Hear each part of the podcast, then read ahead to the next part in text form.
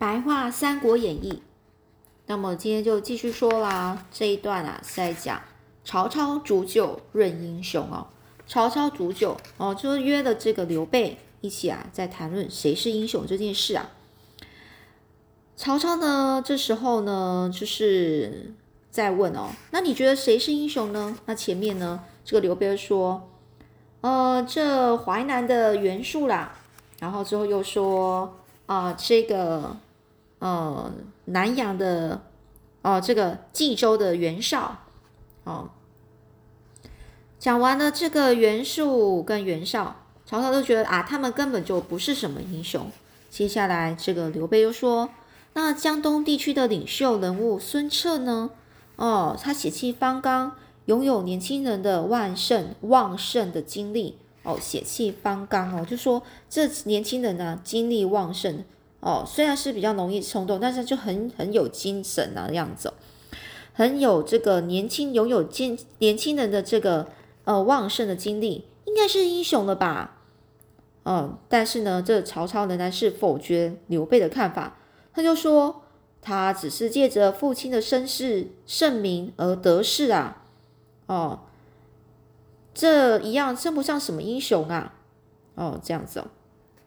那刘备呢，又想到一个人，他就说，那这个益州的刘璋呢，哦，刘璋是这个不错吧？这曹操啊，十分就瞧不起哦，就说刘璋虽然是汉室的宗族，汉汉室宗族。也就是汉西，嗯，因为汉朝在讲姓刘的嘛，他的宗族就姓刘的这这个族类，这个姓刘的就是这个他的宗族的意思哦。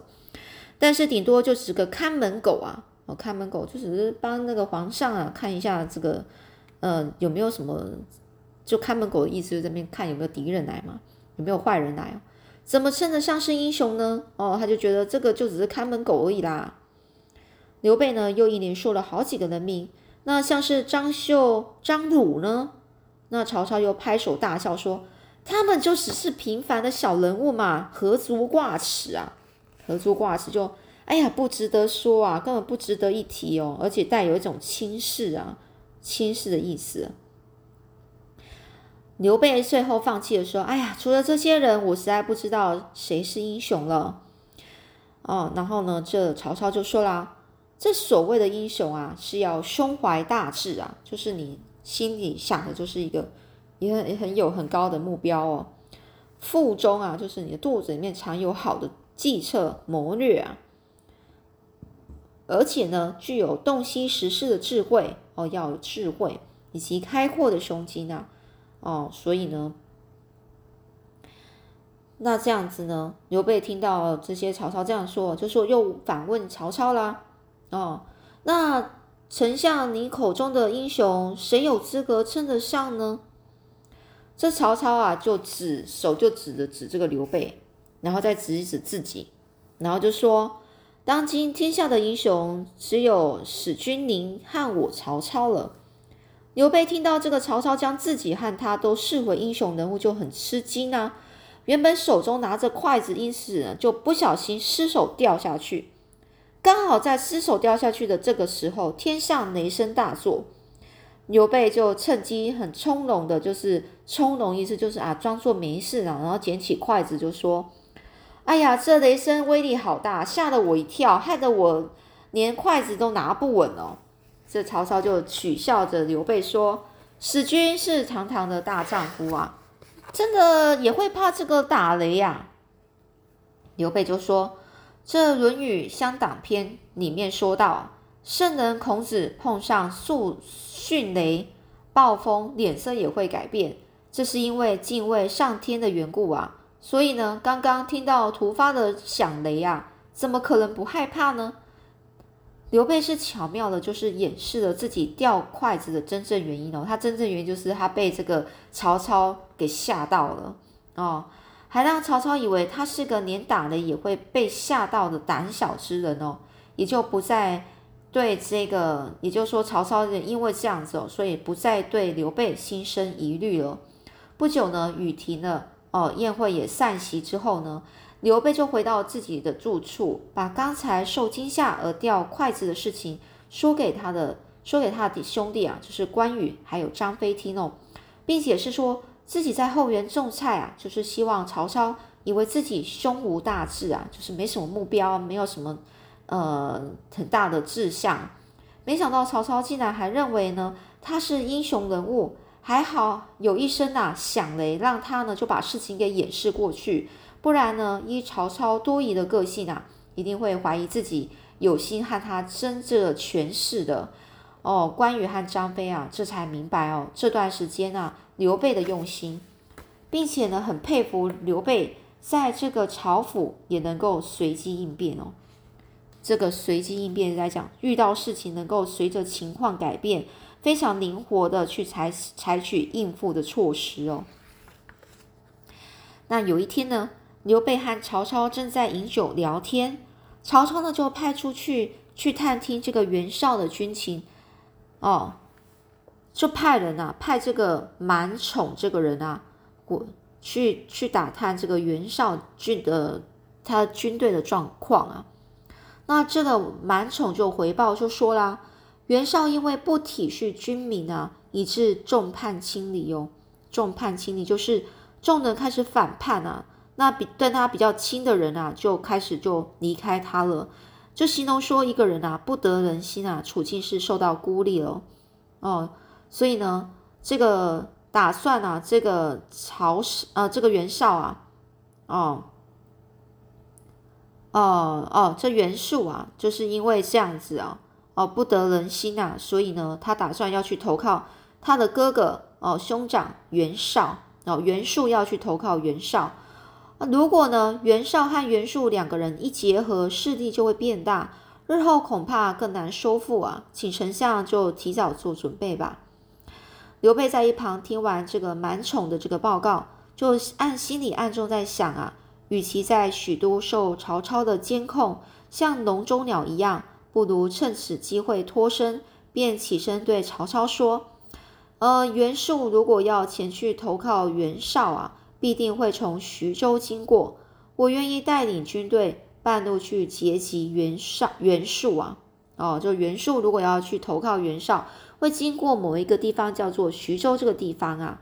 于是呢，这个刘备就自己啊，就自自己，呃，就是站起来说：“好，我愿意带兵啊，去去中途去截击，就是中途去呃，把这个袁术给。”呃，半路截击下来，不让他去找袁袁绍啊。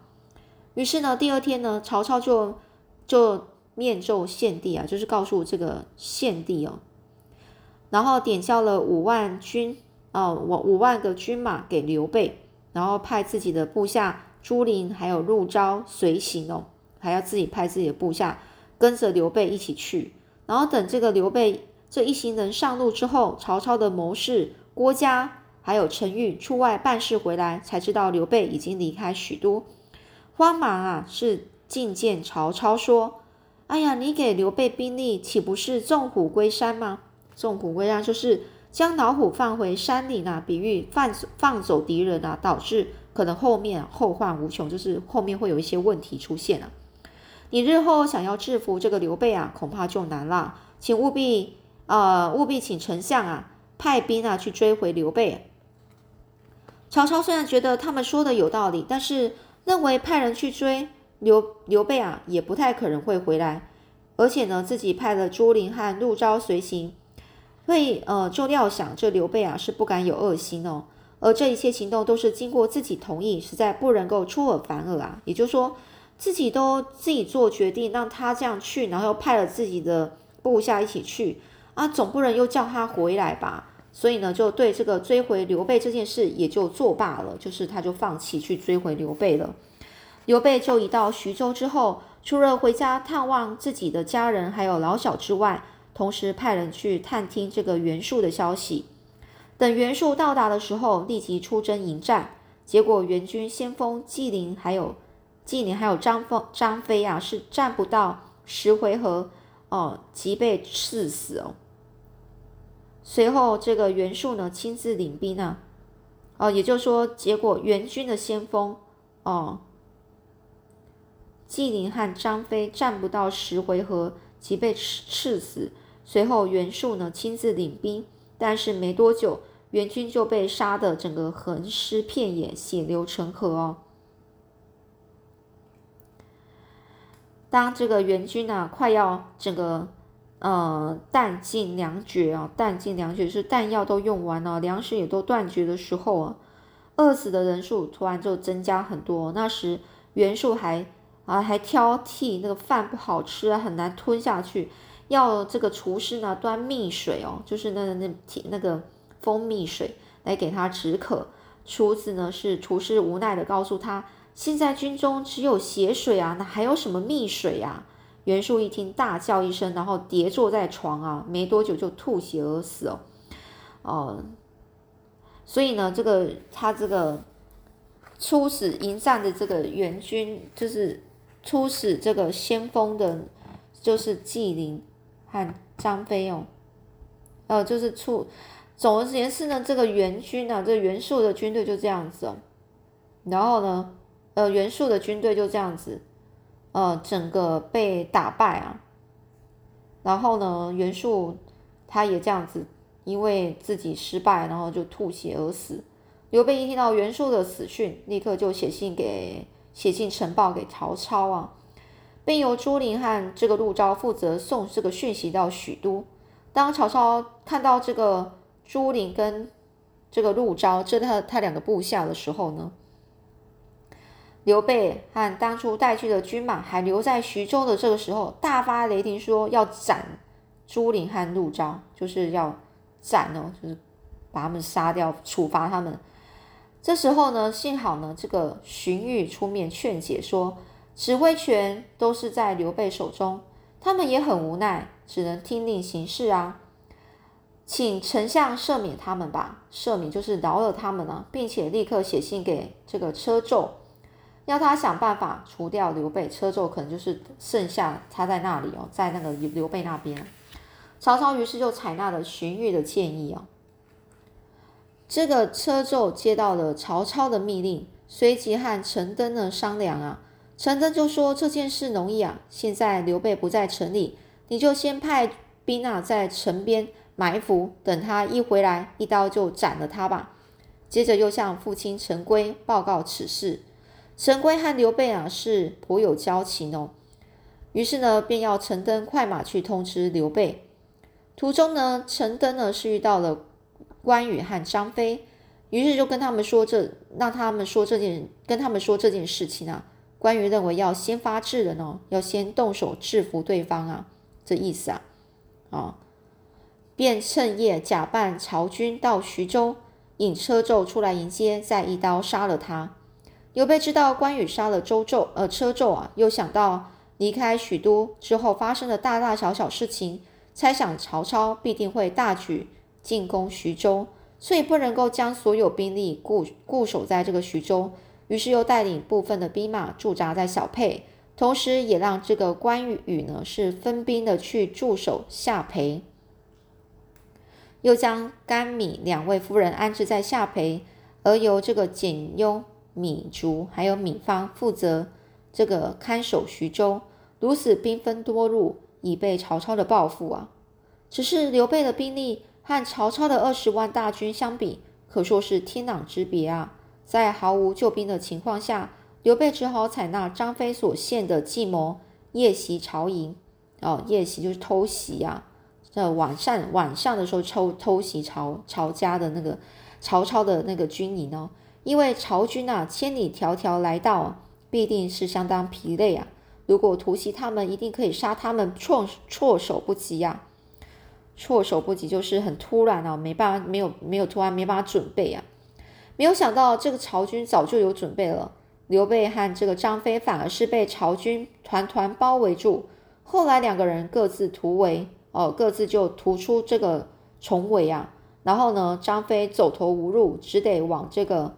芒砀山而去哦，这个山那边去。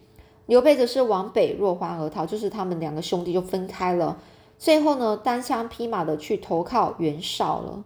再说曹操当当夜呢，就当天晚上攻下小沛之后，随即带兵进攻曹呃徐州，还有米竹跟简雍守哦，就是去攻下小沛，还有还有进攻徐州啊。当时候那个那个两个部下，就是刘备的部下，这个米竹跟简雍啊，是守不住了，只得弃城哦，放弃啊。曹操入城安抚百姓之后，又立刻和谋士商议取下夏夏培的计策。只是曹操向来是很爱这个，很爱重这个关羽的这个武艺人才哦，一直希望他能够为自己效力，所以是不采硬攻的战术，而想派人去游说关羽投降。但是这个陈玉认为呢，关羽是莫夫莫敌哦，万夫莫敌的英雄哦。这万夫莫敌，就是一万个人啊，也抵挡不住啊，只一个人很勇猛啊，无人可抵抵御哦。就是说，陈玉认为关羽就是一个很，就是很厉害的角色，不是用言语就可以轻易说服他投降啊。于是用计谋，让以投降曹操的刘备部队啊，以曹操刘曹以投降曹操的刘备部下回下邳作为内应，再引关羽出城啊应战。并要曹军假装假装自己失败要逃走，让关羽去追哦。就在关羽哦追赶曹操二十里路之后，因为害怕夏培遭人偷袭，于是又急忙带兵又跑回夏培这个地方。但是，一回一回马哦，就一回去才发现，回去的路已经被曹曹军哦，就是曹操的军队给埋伏了。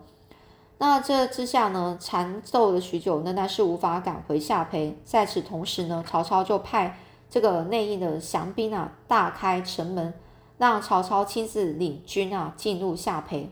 于是呢，就这样，曹操就这样那么简简单的就拿下了下邳了。那关羽呢，第二天啊，关羽是因为担心他的兄嫂甘夫人还有米夫人的安危，正准备要在突围跑。回去这个夏培去救这个夫人的时候，忽然呃，忽然见到已成为曹操下属的张辽赶过来，这关羽就问：“你是来找我厮杀的吗？还是来劝我投降的，或者是来帮助我的呢？”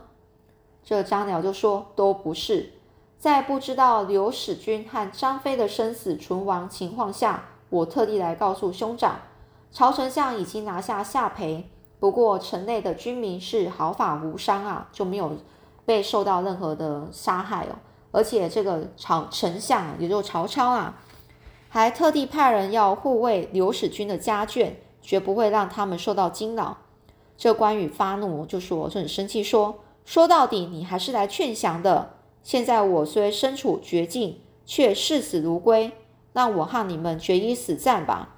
也就是说，说到底你就是来劝我投降的啦。现在我虽然是处于这种绝境啊，就是没办法了，但是呢，我呢却视死如归。视死如归就是干脆就死一死了。你们让我和你们决一死战吧。三鸟就大笑说：“啊，兄长，如果就此牺牲，一点也不值得啊！更可说是犯了三项大罪，而且还会被天下人所取笑。”哎，这关羽不服气的说。我为忠义而死，为什么会被天下人取笑呢？我又犯了哪三项大罪呢？就张辽就说啊，如果兄长你现在战死了，岂不是背叛背弃了当初和刘使君结义时的盟约，同生共死吗？这是一罪。再者，刘使君把家眷托付给兄长，兄长战死了，两位夫人无所依靠，岂不是又有负所托吗？就是你又对不起你的兄长哦哦的托付哦。这是另外一罪。兄长呢，文武兼备，不能够帮刘使君复兴汉室，却要赴汤蹈火，白白送死，只是逞匹夫之勇而已。哦，匹夫之勇就是指的那，你不用你的智谋，而是很逞强的，单凭个人啊的义气去行事，就自己啊很生气啊，情绪的问题，然后呢就没有想想多一点哦，那你就这样死了。哦，怎么称得上是忠义呢？这是第三罪，哦，就第一罪，哦，第二罪，第三罪哦。第一罪没办法跟刘备同生共死，第二罪，哦，你对不起兄长的夫人啊，哦，对不起兄长，哦，第三罪就是你呀，就是只是逞匹夫之勇啊，就是没有去好好想啊，就只是想要撑着你自己的情绪啊，就是不想要。呃，很很生气啊，就是很生气，不想要去去去去看清现在事实，然后做做那个调整哦，自己心思情绪上随机应变哦，你就这样子死了哦，这是匹夫之勇而已哦。张辽说完呢，这关羽就想一下，就说：“那我该怎么办呢？”那张辽就说：“兄长现在被曹军所包围，包围啊！如果你不投降，必死无疑。但是白白牺牲又毫无意义，不如就先投降曹操。等打听到这个刘备的消息之后，再去找他。这样既可以保护两位夫人，又不会背弃桃园之邀哦之约啊！哦，背弃了桃园桃桃园协议的这个约定。”还能够保留有用的身体、有用之身，请兄长就慎重的考虑一下，再做抉择吧。那后面这个关羽要怎么抉择呢？哦，我们下次再继续说喽。